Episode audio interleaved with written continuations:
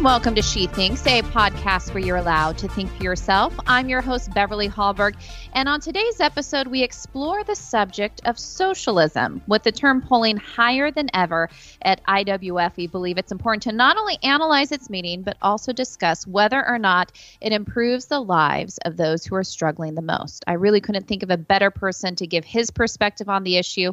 It's an honor to have on Zilvinas Silenas. He is the president of the Foundation of Economic Education, and he's here to give his firsthand account of what life was like in the Soviet Union and explain why he believes that a free market system, a capitalist system, is the best form of government for everyone, even those living paycheck to paycheck. But before we bring him on, a little bit about Zilvinas, or Z as he likes to be called.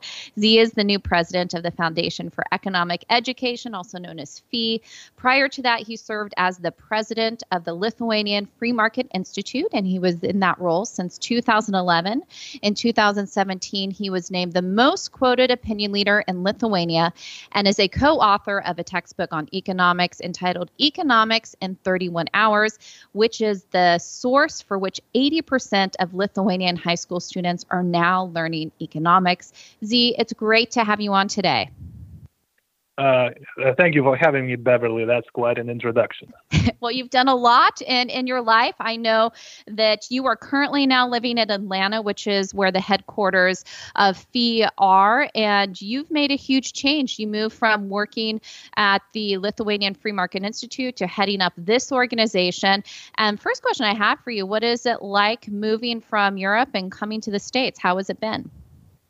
Well, I mean, it's not my first time. I studied in the United States in the period of 2001 to 2005, so it's it's not my first time in U.S.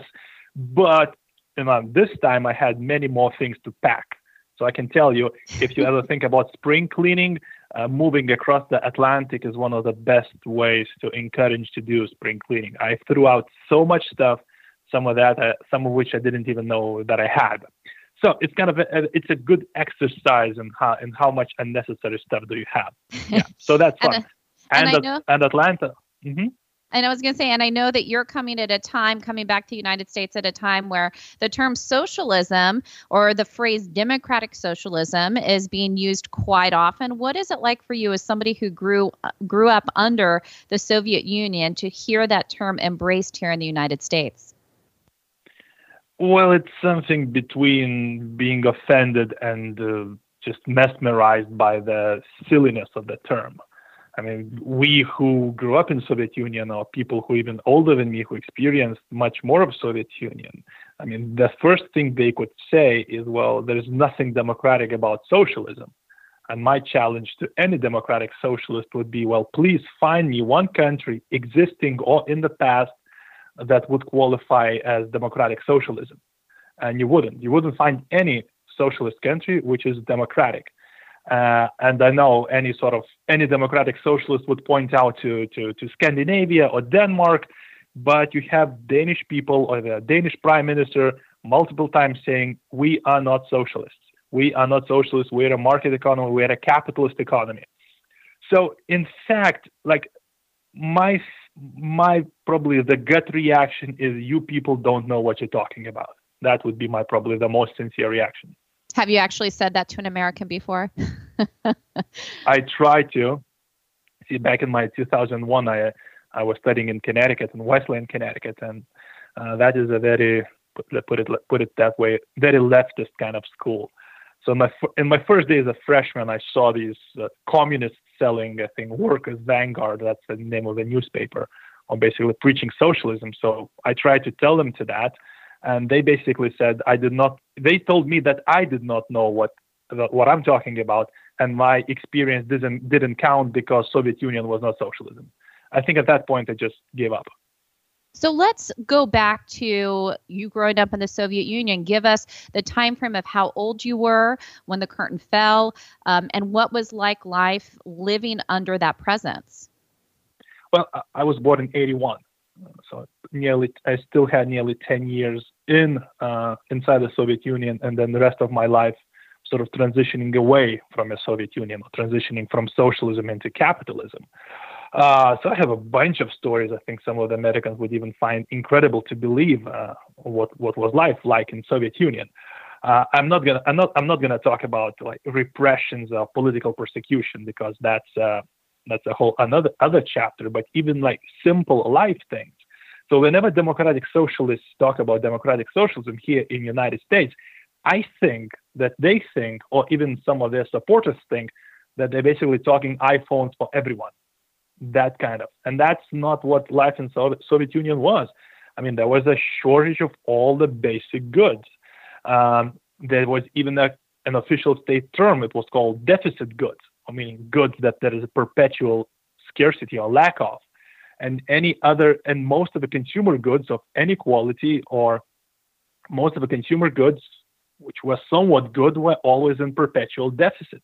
For instance, to such a silliness that toilet paper was a deficit, basically. You couldn't just regularly go to the shop and buy toilet paper, you had to sort of hunt for it. Well, you basically go to the shop every day and hope that perhaps one day uh, they would be selling toilet paper. Mayonnaise, for some reason, mayonnaise was a big luxury item in Soviet Union. You couldn't buy mayonnaise in the shop because it wasn't there if you were lucky, you would get like a special package uh, during holidays, which would include a small jar of mayonnaise and some instant and a small jar of instant coffee, and that was like a luxury item. So then it's not iPhones for everyone. It's very low living standards uh, for most people, including the the so-called the workers and the peasants. I mean, these people had the worst. The only people who had good life in Soviet Union uh, were the people in uh, who had party connections or basically politicians. No, no, those people had shops in which regular people were not even allowed to enter. So if someone wants to talk about inequality and how socialism solves inequality, I would once again refer them to Soviet Union, the most socialist country. Uh, there was there was such high level of inequality that some people cannot even imagine that. And I'm curious. So, you as a young boy experiencing this, I'm assuming maybe one of your chores growing up was to go wait in line and see if you can find the mayonnaise or the toilet paper. Were you aware of what the United States was like? Were you aware of what life could be like if it wasn't socialist? Or was it even hard for you to, to have that concept at that time? See, at the time, I think we kind of knew that life wasn't that good because once again, we're talking about what 80, 85, 86. Uh, Soviet Union was already fraying across the edges, and uh, I mean Gorbachev announced perestroika, which means rebuilding, and glasnost, which means uh, uh publicity.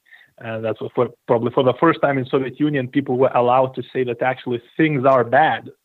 Um, so, I mean, we were getting increased, increased, increased exposure that actual life in Soviet Union is awful compared to um, compared to other countries. Uh, my first time when I experienced that directly was actually that I think was already in '91 when we officially we were Lithuania had already declared it's uh, that it's not a part of Soviet Union anymore. But anyway, so my my local city's uh, broadcasting station, I think they got a bootleg cable or something like that, or a bootleg uh, uh, feed uh, TV feed from a satellite dish, and that was for the first time that we could see a uh, foreign TV channels. And being a kid, I would watch uh, on my black and white TV. I would watch uh, the great American classic of Teenage Mutant Ninja Turtles, which of course is a great show. Uh, and then me and my friends would be basically we would watch that show, but we wouldn't get we couldn't get what pizza was uh, because there was no pizza. Or I mean, we've never encountered pizza in our lives. So whenever the whatever the Teenage Mutant Ninja Turtles would be eating pizza all the time, we did not understand what kind of dish it was. So we basically would be sort of speculating, well, is this a, a, a sweet dish? Is this a, a proper dish? Is it a dessert? Is it like a meal? What are these round things on top and things like that? Uh, because we couldn't discern it what it was. So, but yeah, probably probably that was the first time and actually saw saw what the West was was like. And so, talk to me about um, what it was like with neighbors and friends when, when all of you are trying to find these goods that are extremely scarce. What does that do to relationships? Um, did did you find that people weren't as trusting of each other, weren't as close, or because of what you experienced, did you really tie yourselves even closer to the people in your neighborhood? No, no, no. Whenever people say that. Uh uh, materialism leads to people becoming more isolated or less spiritual, I would I would actually point out that you know when you really have scarcity of goods, uh, people are even less spiritual. So there is this there is this uh, kind of phony or fake idea that materialism or abundance of material goods uh, brings uh, spiritual degradation. That well, lack of material goods even brings a higher spiritual degradation. So I wouldn't say that communities come, came together. I would say quite quite the opposite. Now imagine what I mean. What kind of community can you expect if basically everyone is standing in line, knowing that once their turn, imagine everyone standing in line for something. Because that was the thing. I mean, if you're walking down the street and you see a line of people queuing for something, you would join the line without even knowing what they were selling but you would kind of assume that they were selling something good. And in fact, if they were selling shoes and you and you and you and you you stand in line, your turn comes, uh, you're allowed to enter the shop, you see the shoes, you would buy them even though they wouldn't fit you because perhaps you could trade them for something later. So when you're standing in line and you know that the person in front of you can buy the last pair of shoes, and uh, that's that does not breed community. That brings resentment and all the probably the worst uh, human qualities. So tell me about the change. Tell me about the USSR completely dissolving. Um, a lot of huge changes there. What was that like, and did you feel that that was even a possibility leading up to that moment? Well, I probably I was I was probably too young to comprehend these things back then, uh, but that came very fast, and I think some people were uh, a little bit unprepared for that uh, because the some of the slogans or some of the naive uh, beliefs people had is basically we declare independence and we're going to live like in Western Europe in a couple of weeks. That was not the case. The economy had to be transformed completely. Imagine going from a system where prices are set by, by where all prices are set by the government to the system where people can bargain or agree upon prices. For instance, I mean, once again, if going back to Soviet Union, any consumer good, from forks to TVs to carpets to T-shirts, all of them had prices stamped into them. So imagine if you if you're sort of holding a fork, uh, somewhere it would be etched in what the price of the fork is. If you have a TV, somewhere on the back of the TV there would be a huge sticker or paint uh, that how much this TV should cost. Any all the prices for all the goods were set by the government. So the first transformation people had to go through is to realize that in fact people can bargain about prices or they can agree for uh, w- what the price of the good should be. So in the beginning we had these pilot shops where basically uh, the huge thing about them was that people could bring their goods there for commission to sell, and the, the shops would announce, well, in this shop the prices are agreed upon by the buyer and the seller meaning that those were not set not set by the government. So what was that was the first huge hurdle for for people to overcome to understand that actually you can set whatever price you want as long as someone buys it. So that was a big change. So the the sort of that those the level of of that kind of change, I think that breeds resilience into people. So whenever someone says, you know, financial crisis or maybe the stock market down a couple of po- by a couple of points, then I remember the change that uh, that uh, Lithuania had to go through, all these current crises, they seem like basically minor disturbances. So, how long before you think Lithuania was able to really uh, gain a sure footing when it came to an economic structure and really to grow into the country that it is today? Well, I think that was pretty fast. Uh, if you if uh, if you see uh, how fast Lithuania has transformed, the the the, speed is uh, is pretty much incredible, even in material terms. Uh, sort of sort of in 91, 92, an average Western European would earn probably 10, 15 times more than the average Lithuanian. Right now, the gap is two, three times maximum. So basically, we are closing the gap, or Lithuania is closing the gap uh, with Western Europe or with Western world pretty fast. Uh, and the only thing that changed, that's I think that's sort of the best story of, of socialism. So when we seceded from Soviet Union, uh, it's not that Lithuania is abundant in oil or any kind of uh, you know natural resources. The only thing that changed, or the only thing why why Lithuania is now probably 20 times better off than it was in Soviet Union times, is simply the change of system. We, we went from communism, where government decided everything, to capitalism, where people can decide from themselves for themselves.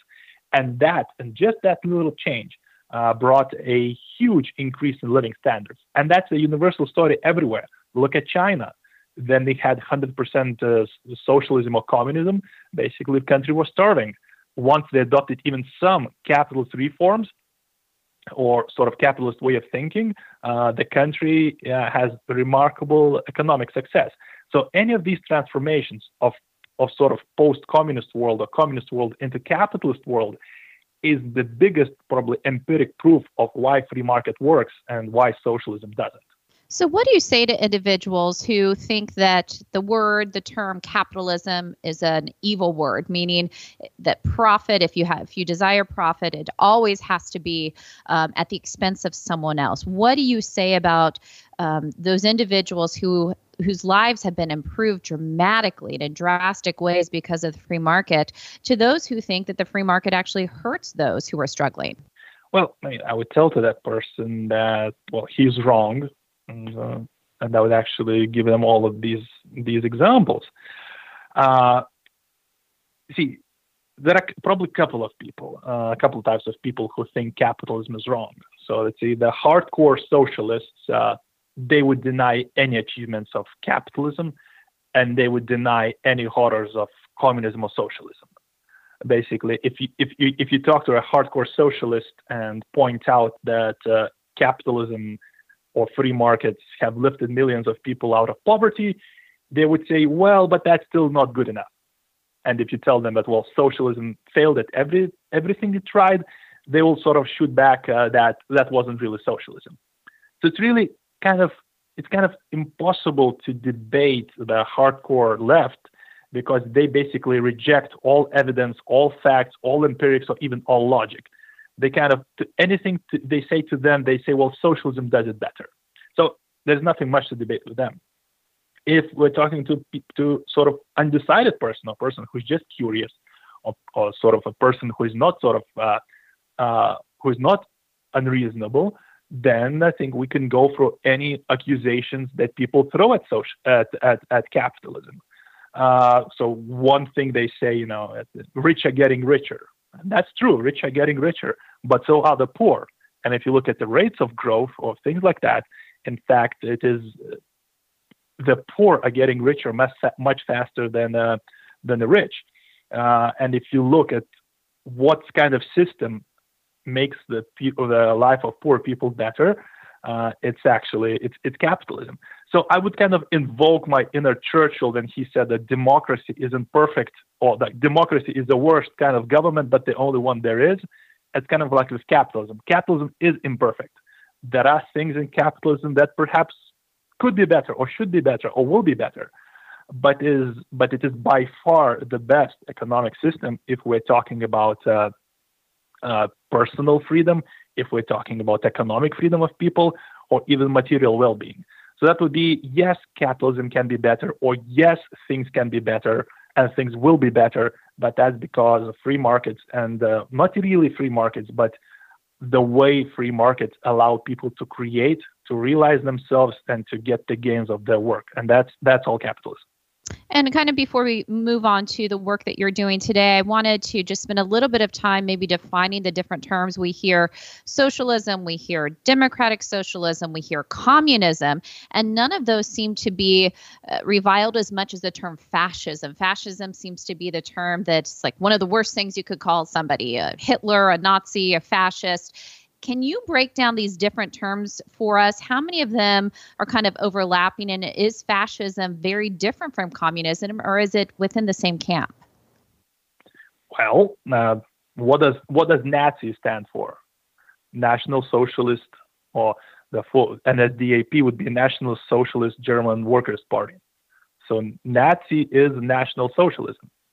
Uh, even in terms of economics, or in terms of attitude to economics, there is no difference between what we would call a, a, communist economy or a Nazi economy. They're one and the same. government decides everything. Uh, people, individuals, they have very little or no say. So, in terms of economic policies, there is no difference between the two.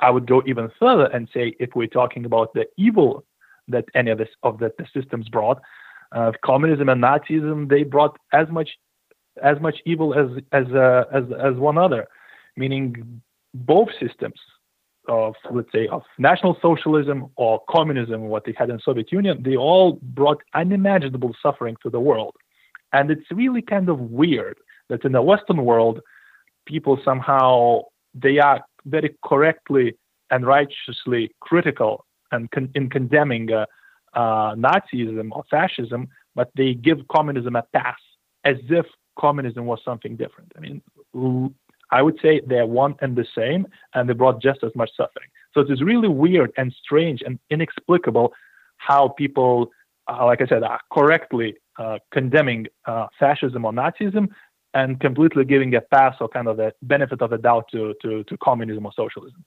And if you could give one more comparison, I'm curious. So think of China as being communist, think of Russia as definitely using many tools of state control and repression. How do you compare the USSR, Soviet Union, and to today's countries of Russia and China, how and how they operate with within their populations?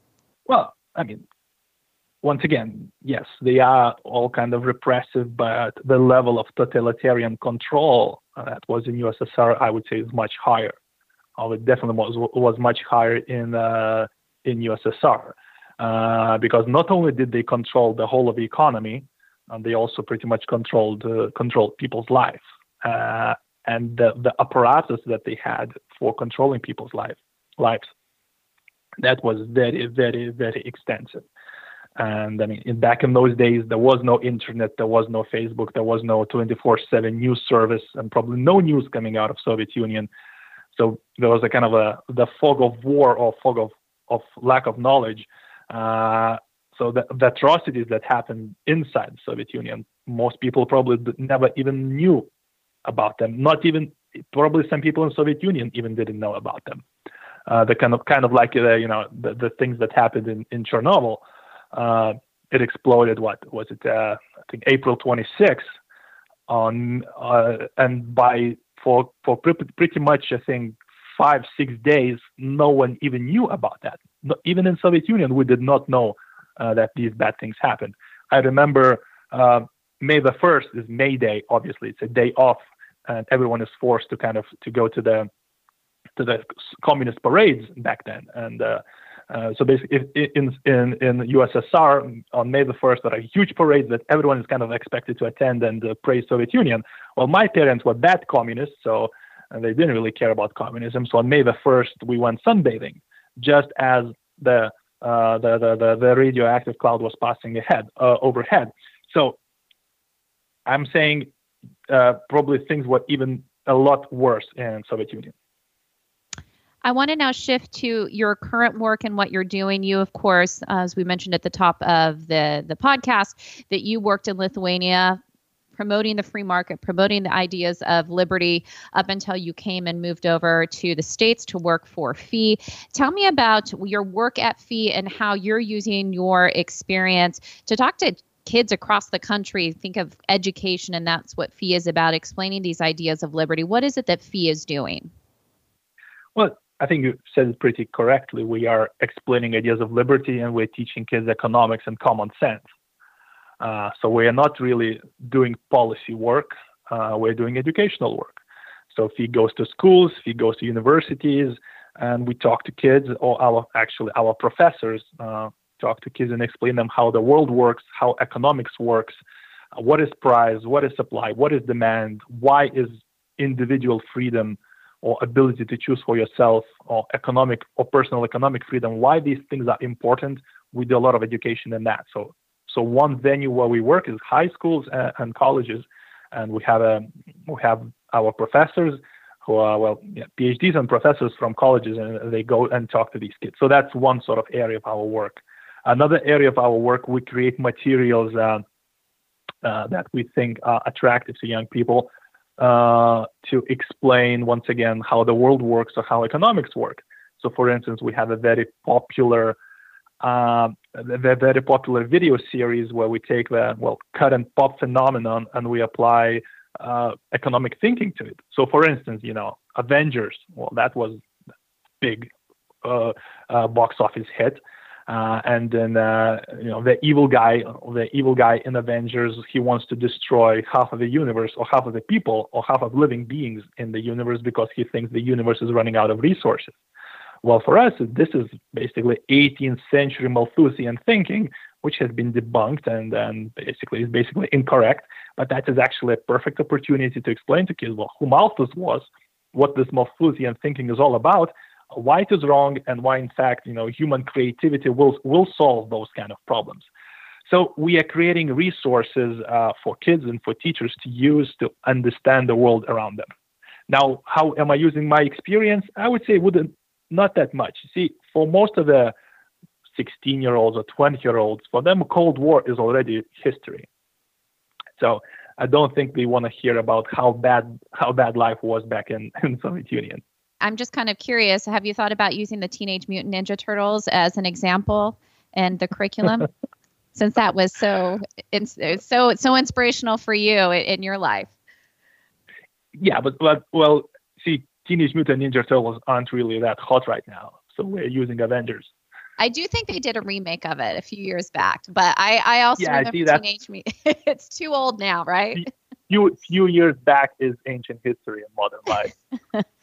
Well, Z, I just want to personally thank you for sharing your story with us and also the work that you're doing. I think one of the things you hit on that is so important is the fact that kids today, they don't know what the Cold War was like. They don't know what so- the Soviet Union and socialism and communi- communism was like under that. It's so important to continue to share the ideas of the free market. So thank you for the work that you're doing and the good work at FEE. We appreciate you joining us today. Well, thank you, Beverly. And thank you all for joining us. If you have more interest in the topic we discussed, you can follow Z on Twitter. He's at Z S I L E N A S. That's Z Silenas. And you can also check out his work on FEE's website. That is at fee.org.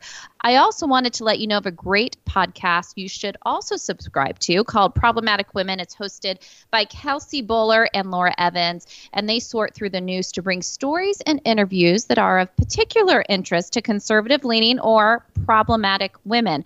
That is, women whose views and opinions are often excluded or mocked by those on the so called feminist left. Every Thursday, hear them talk about everything from pop culture to policy and politics by searching for problematic women wherever you get your podcasts. Last, if you enjoyed this episode of She Thinks, do leave us a rating or a review. It really does help. And we'd love it if you shared this episode so that you can let your friends know where they can find more She Thinks episodes. From all of us here at Independent Women's Forum, thanks for listening.